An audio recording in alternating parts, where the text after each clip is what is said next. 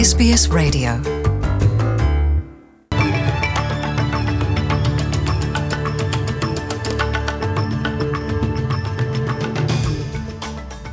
ወደ ዝርዝር ዜናዎቹ ከማለፋችን በፊት ርዕሰ ዜናዎቹን እናስቀድማለን። የዓለም ጤና ድርጅት በዚህ ዓመት መጨረሻ የአፍሪካ በኮቪድ-19 ሟቾች ቁጥር በ94 ፐርሰንት እንደሚቀንስ አመለከተ። አዲሱ የሌበር መንግሥት ለዝቅተኛ ደሞዝ ተከፋዮች ጭማሪ እንዲደረግ ጠየቀ። የሚሉት ግንባር ቀደም ርዕሰ ዜናዎቻችን ናቸው። የፌዴራል መንግሥቱ ለዝቅተኛ ደሞዝ ተከፋዮች ጭማሪ እንዲደረግ ለፍትሕ ሥራ ኮሚሽን ጥያቄ አቀረበ። አዲሱ የአልቤኒዚ መንግሥት ለኮሚሽኑ በላከው ደብዳቤ ላይ የዋጋ ግሽበትን ተከትሎ የደሞዝ ጭማሪ ማስተካከያ እንዲደረግ ጠይቋል። የሌበር መንግሥት በምርጫ ዘመቻ ወቅት የዋጋ ግሽበቱ በ21 ዓመት ውስጥ አምስት ነጥብ አንድ ፐርሰንት ከሆነ ከፍተኛ የዋጋ ግሽበት ላይ መድረሱን አስመልክቶ መንግሥት ለማቆም ከበቃ ይህንኑ ጥያቄ ለኮሚሽኑ እንደሚያቀርብ ቃል ገብቶ ነበር።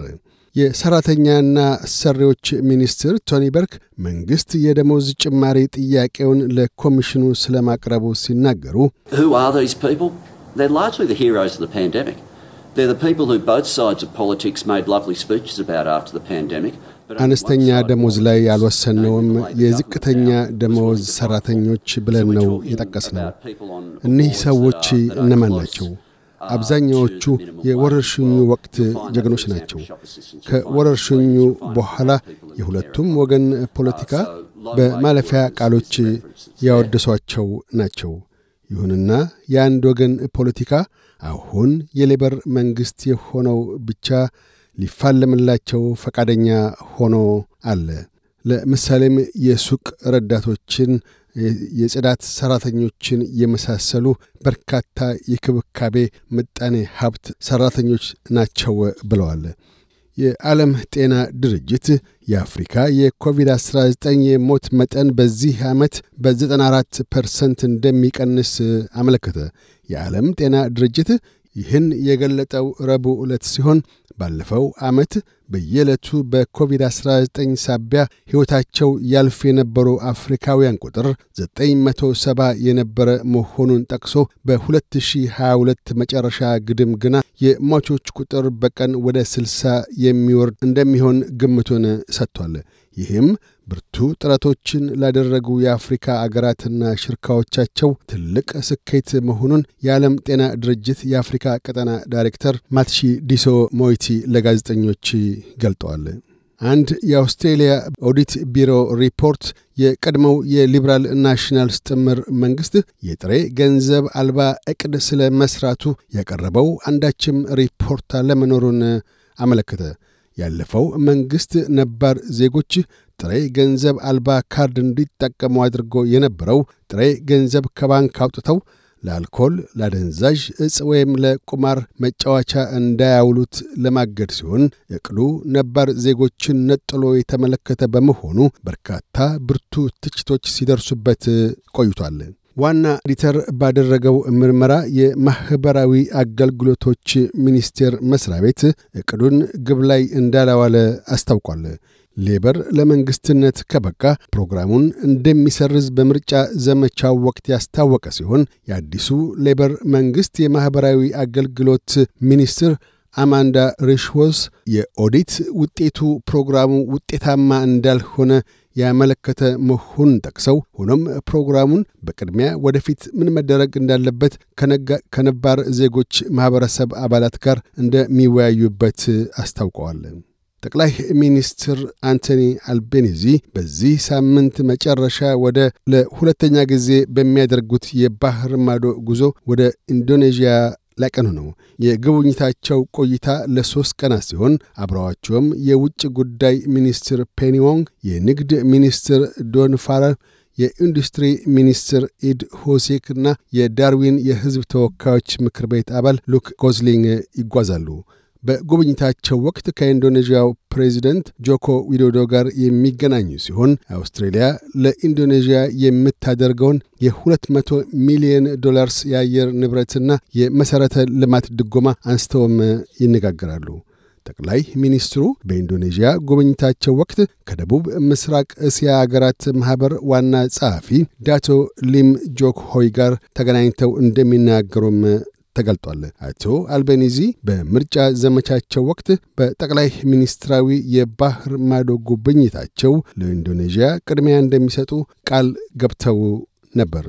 አውስትራሊያውያን ሰላሳኛውን ታሪካዊ የመሬት ባለቤትነት ብይን የማቦ ቀን አስበው ዋሉ። የማቦ ቀን ጁን 3 1992 የአውስትሬልያ ከፍተኛ ፍርድ ቤት ማንም የመሬት ባለቤት አይደለም የሚለውን የነጭ አውስትሬልያ ድንጋጌ ወደ ጎን ብሎ ለነባር ዜጎች የመሬት ባለቤትነት መብትን አላብሷል። የመሬት ባለቤትነት መብትን ለፍርድ ቤት ሙግት ያቀረበው ኤዲ ኮይኪ ማቦ ሲሆን በስሙ የተሰየመው የማቦ ብይን ከመበየኑ አምስት ወራት በፊት በ56 ዓመቱ ለህልፈተ ሕይወት በቅቷል። የማቦ ሴት ልጅ ጋይል ማቦ አውስትራሊያውያን ባለፉት 30 ዓመታት አነስተኛ እርምጃ እንደወሰዱና በዚያም ላይ ትልቅ ለውጥ ሊገነቡ እንደሚገባ አሳስባለች። የዩናይትድ ስቴትስ ፕሬዚደንት ጆ ባይደን ኮንግረስ የአገሪቱን የመሳሪያ ሕጎች እንዲያጠብቅ በተማጽኖና ብርቱ ማሳሰቢያ ንግግራቸው ጠየቁ። ለፕሬዚደንቱ ንግግር ዋነኛ አስባብ የሆነው ባለፈው ሳምንት ቴክሳስ ውስጥ የ19 ሕፃናት ሕይወት በአንድ ግለሰብ እጅ መቀጠፍ ነው ሲልም ከፕሬዚደንቱ ንግግር ጥቂት ቀደም ብሎም በአንድ የአይዋ ቤተ ክርስቲያን ማቆሚያ ስፍራ አንድ ባለጠመንጃ ሁለት ሴቶችን የገደለ ሲሆን ከአንድ ቀን በፊትም ሌላ አንድ ግለሰብ ኦክላሆማ ውስጥ ከሚገኝ አንድ የሕክምና ጣቢያ የአራት ሰዎችን ሕይወት ተኩሶ አጥፍቷል። አቶ ባይደን በንግግራቸው ወቅት የዩቫልዴን የትምህርት ቤት የሕይወት ጥፋትን ተከትሎ ከአንድ ሳምንት በፊት ሀያ ሌሎች የጅምላ ግድያዎች መካሄዳቸውንና በእያንዳንዳቸውም አራትና ከአራት በላይ ሰዎች መሞታቸውን ወይም መቁሰላቸውን በመጥቀስ ከግድያ መስክ ጋር አያይዘውታል። አክለውም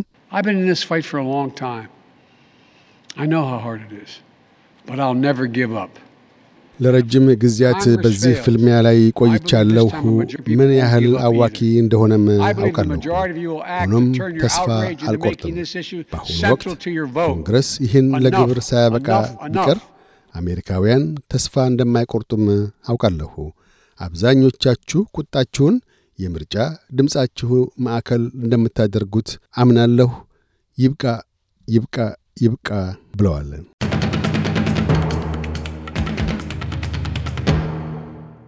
በዚሁ ወደ ውጭ ምንዛሪ ተመን ስናመራ አንድ የአውስትራሊያ ዶላር 67 ዩሮ ሳንቲም ይመነዘራል። አንድ የአውስትራሊያ ዶላር 72 የአሜሪካ ሳንቲም ይሸረፋል። አንድ የአውስትራሊያ ዶላር 37 ኢትዮጵያ ብር ከ27 ሳንቲም ይዘረዝራል። ቀጥለን የነገውን የአውስትሬሊያ ዋና ዋና ከተሞችና የአዲስ አበባን አየር ጠባይ ትንበያ እናሰማለን። ፐርስ በከፊል ደመናማ ይሆናል። ዝቅተኛ 7 ከፍተኛ 18። አደላይድ ያካፋል። ዝቅተኛ 10 ከፍተኛ 15። ሜልበርን ያካፋል። ዝቅተኛ 9 ከፍተኛ 14። ሆባርት ሊያካፋ ይችላል። ዝቅተኛ 7 ከፍተኛ 13። ካንብራ ብራ ይሆናል። ዝቅተኛ 2 ከፍተኛ 10። ሲድኒ በአብዛኛው ፀሐያማ ሆኖ ይውላል። ዝቅተኛ 8 ከፍተኛ 18። ብሪስበን ብራ ይሆናል። ዝቅተኛ 15 ከፍተኛ 23። ዳርዊን በአብዛኛው ፀሐያማ ሆኖ ይውላል። ዝቅተኛ 23 ከፍተኛ 33። አዲስ አበባ መጠነኛ ዝናብ ይጥላል።